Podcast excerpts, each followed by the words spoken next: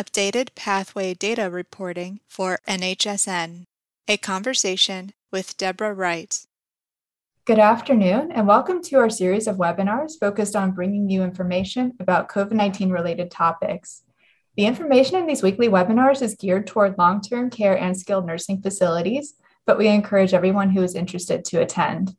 Today, we will be talking about the updated pathway data reporting for the National Safety National Healthcare Safety Network, or NHSN. My name is Kathy Caudill. I'm a communication specialist with Quality Insights. And now I'd like to introduce our guest today, Deborah Wright. Deborah is a quality improvement specialist at Quality Insights. She recently joined our team after being in the long term care industry for more than 30 years. Starting out as a nursing assistant and working her way through many positions, she has a wealth of experience in long term care nursing and management. She's most passionate when working with the MDS process and quality improvement. So, Deborah, welcome and thank you for joining us today. Thanks, Kathy. So, before we begin, we'd like to briefly revisit last week's topic because we received a number of follow up questions. Last week, we talked about what it means to be up to date on COVID 19 vaccines according to NHSN. So, Deb, could you talk a bit about that again? Sure. So it certainly is a lot of information and a lot of tracking um, that needs to be done at the facility. So, as a reminder, even though changes um, to the vaccine requirement may change at any time, NHSN follows the same def- definition for each quarter. As a review um, from last week, we talked about as of June 27th, the third quarter of NHS reporting up to date is defined in two categories based on the individual's age. First is those that are under 50 years old, which is probably going to include the majority of your staff, and it's a bit easier to track. So, if you have a staff or resident that is under 50 years old, they are considered up to date if they've received at least one booster dose or they have received their primary vaccine series and they're not eligible for that booster dose yet. And remember that if um, an individual has received the Pfizer or the Moderna, they are not eligible for their booster until five months have passed. Or if they've received the Johnson and Johnson, it's um, two months have passed if someone's over 50, if they're 50 years or older, they are considered up to date if they have received their second booster dose or they're not eligible for their booster dose yet. So, examples of that would be that they've received their primary series and they're not eligible for a booster. So, again, the booster is they've received their Pfizer or their Moderna, five months have gone by now they're eligible for their first dose. The J and J, they're eligible after two months.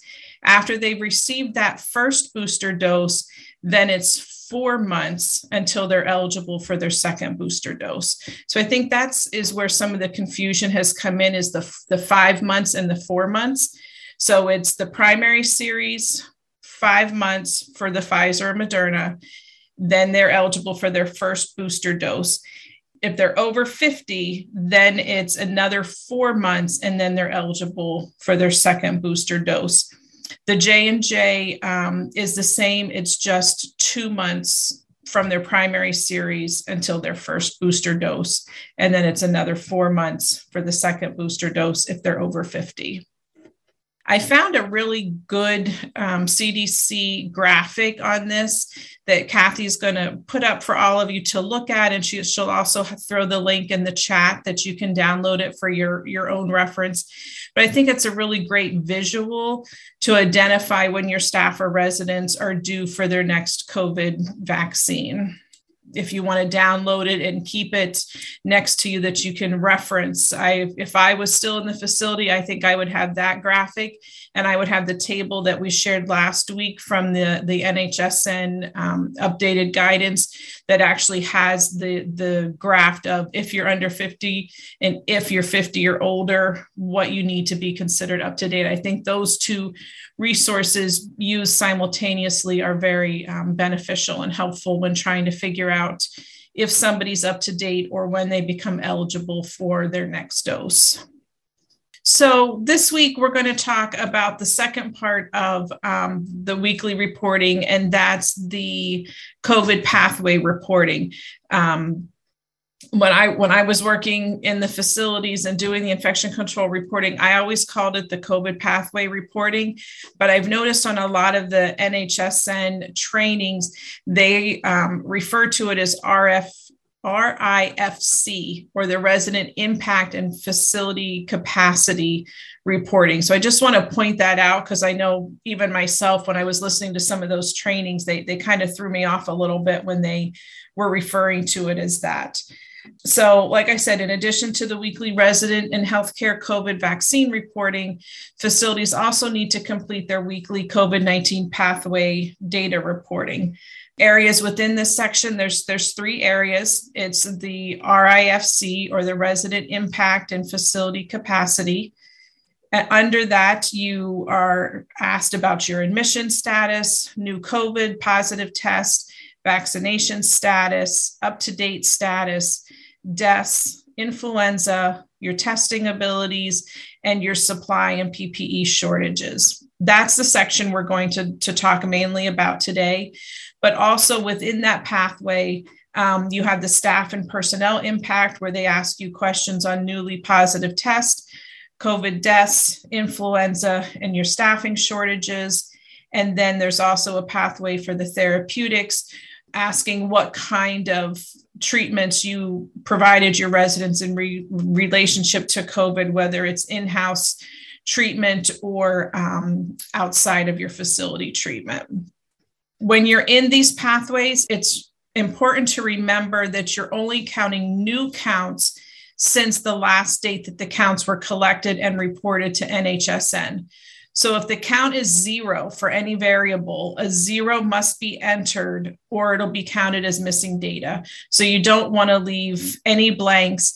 And you also don't want to count something twice. So you don't want to be reporting on the same positive test twice if you report on a, on mondays and thursdays you only want to count the positive test once you don't want to be double counting for your facility so um, in taking a closer look at the rifc or the resident impact and facility capacity section i'm just going to go down through each section and just give you the nhsn definition so the first is all beds this is pretty straightforward. It's your total bed capacity. And typically, once you answer this once, it will auto populate for you um, each time that you go into NHSN.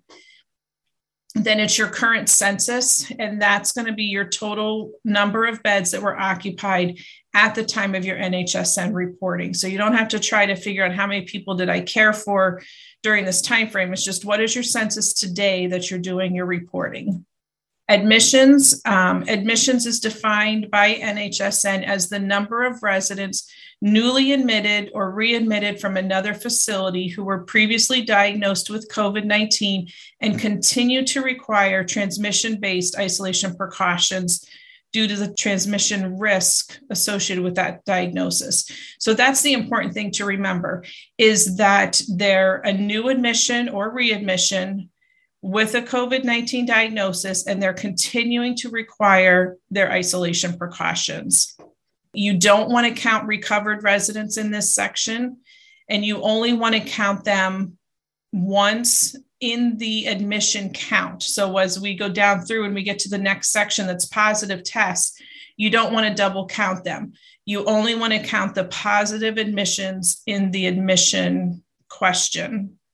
On the flip side of that, though, is if you have multiple readmissions for the same person, you would count those twice, or however many time, however many times they were readmitted during that time period from the last time that you did your reporting. So if you did your reporting today and you had an admission from two days ago, you would count them. If they then go back out to the hospital and are readmitted and they still have the COVID diagnosis and are still in their isolation time period, you would count them again because they're a new admission or readmission um, since your last reporting. Positive tests, by definition from NHSN, it's the number of residents that are newly positive for COVID 19 based on a viral test result, whether that's a PCR test or an antigen test, um, it doesn't matter. You want to include them in the positive test result. It doesn't include a resident that had a positive antigen test, though, and then a PCR test was completed within two days and comes back negative. So if you have that antigen test and it was positive, and your facility protocol is to do a follow up PCR test, if that PCR test was negative within two days of the antigen test, then that positive antigen does not count in your positive test result and again, remember whether you're reporting weekly or more often, you're only going to code those positive test results once within your reporting time period. So if you code anything greater than a zero in the positive test section, then there's going to be other sections that open up and they're populated for completion. So if you've coded somebody as positive, it's going to open up the vaccination status of those positive residents. So they're first going to ask you um, under the primary series vaccination status were they not vaccinated? Were they partially vaccinated? Or did they complete their primary vaccination series? Keep in mind, though, that those vaccinations needed to occur within 14 days or more before the specimen collection date. So the date the vaccination was given will count as day one, and then if your resident received their vaccination 13 days or less before the specimen collection, you cannot count that vaccination in your vaccination numbers when you're doing the reporting. So, for example, let's just look at an example that if you have a resident that tested positive for COVID 19 and received their second vaccine of their primary vaccination series 11 days before their positive test, for purposes of this section, you would need to code them as partially vaccinated because it's not been 14 days since their second shot in the primary series. Um, then it's going to ask you of those positive residents, how many had an additional or booster dose? So you would code only for your newly positive who have received any additional doses or booster doses of the COVID vaccine. The same 14 day rule applies for this question as well. If their additional or booster dose was received 13 days before their positive test result, then that vaccination dose would not count for reporting purposes. Again, you would only count those doses received 14 days or more before the positive test. Then it's going to go a step further and it's going to ask you of those booster doses, did they receive one or two or more booster doses? Again, taking into account the 14 day rule. And then once you've answered the booster question, it's going to ask you of those residents that were positive, are they considered up to date with their vaccination status? Again, the 14 day rule applies. Um, however, one thing that I do like that NHSN has done with this most recent update to their system is that there's now a link that takes you right to the most current up to date definition. So if you ever do get confused as you're doing the reporting, they have a link right there that you can click on and it will take you right to what the most current definition of up to date is. I think we have three polling questions just to kind of test your knowledge. So Kathy's going to put the first one up. All right, so Bill is 65 years old and he tested positive on June 23rd. He received two doses of the Moderna COVID 19 vaccine for his primary series. He later received two booster doses of Moderna. His second booster dose was five months ago. Is Bill included in the up to date count? Yes or no? Everybody said yes. Yes, that's correct. Bill would be included in the most recent up to date um, because his second booster dose was received 14 days or more before the specimen collection. Good. So, question two. All right. So, Mary is 35 years old who tested positive for COVID on 622. She received two primary series of Moderna vaccine and she received one booster dose of Moderna vaccine two months ago. What all would Mary be included in? So in this one, you want to check all of the um, options that you could potentially code in your NHSN reporting for her positive test. You just want to think about, okay, they're positive. What's their vaccination status? And what does that all mean based on the timing of when their vaccines were given? And I'll just share the results for this one. So we got okay. some clicks for positive tests. Yep. So she um, would be absolutely coded in the positive test because she tested positive. She completed her primary vaccination series. She received an additional or booster dose. Um, she received one booster dose. And yes, she is considered up to date because um, it has not been four months since her first booster, so she's not yet eligible for her second booster. So, of those that answered, um, those are all the correct answers. We just need to make sure we have everything that we need when we're doing it. So, it looks like everybody said yes, up to date, but we missed the primary, the additional doses, booster doses, and one booster. So, we just want to remember that each section you know and I, am sure it's probably a little hard when you see the questions like this but when you're in your nhsn reporting it's going to take you one question to the next question to the next question. And i know it's hard. The one thing that i struggled with is you want to put them just in one category but in this one you're you're answering everything. So if they've tested positive did they have their primary series? You want to count them in that did they have a booster dose? You want to count them in that. Then, how many booster doses did they have? And then, based on all of that, are they considered up to date? So, in some ways, it seems like you're double reporting, but you're really not. You're just getting a compilation of everything that they fall into. So, with that being said, let's try one more. So, Tom is 60 years old and he tested positive for COVID. He received two doses of the Pfizer and one dose of Moderna four and a half months ago. What all would Tom be included in? So you're going to check all that apply for Tom. All right, let's see here. So, yes, the positive test is correct. Um, completed primary vaccination because he received two doses of the Pfizer, so he would have a primary series. Additional so whoever said partially vaccinated, um, that would not be correct because he did have two doses of the Pfizer and one booster. Um, so complete primary vaccine series, additional or booster vaccine because he did have one dose of the Moderna four and a half months ago, and then one booster, which is correct. Everybody got that and then he is not up to date. So that's correct because it's been more than four months since its booster dose. He's now eligible for the second booster and has not received it. So he would not be included in the up to date count. So great job. All right. If you want to contact Deborah directly, you can reach her at 1 800 642 8686 and enter extension 7636.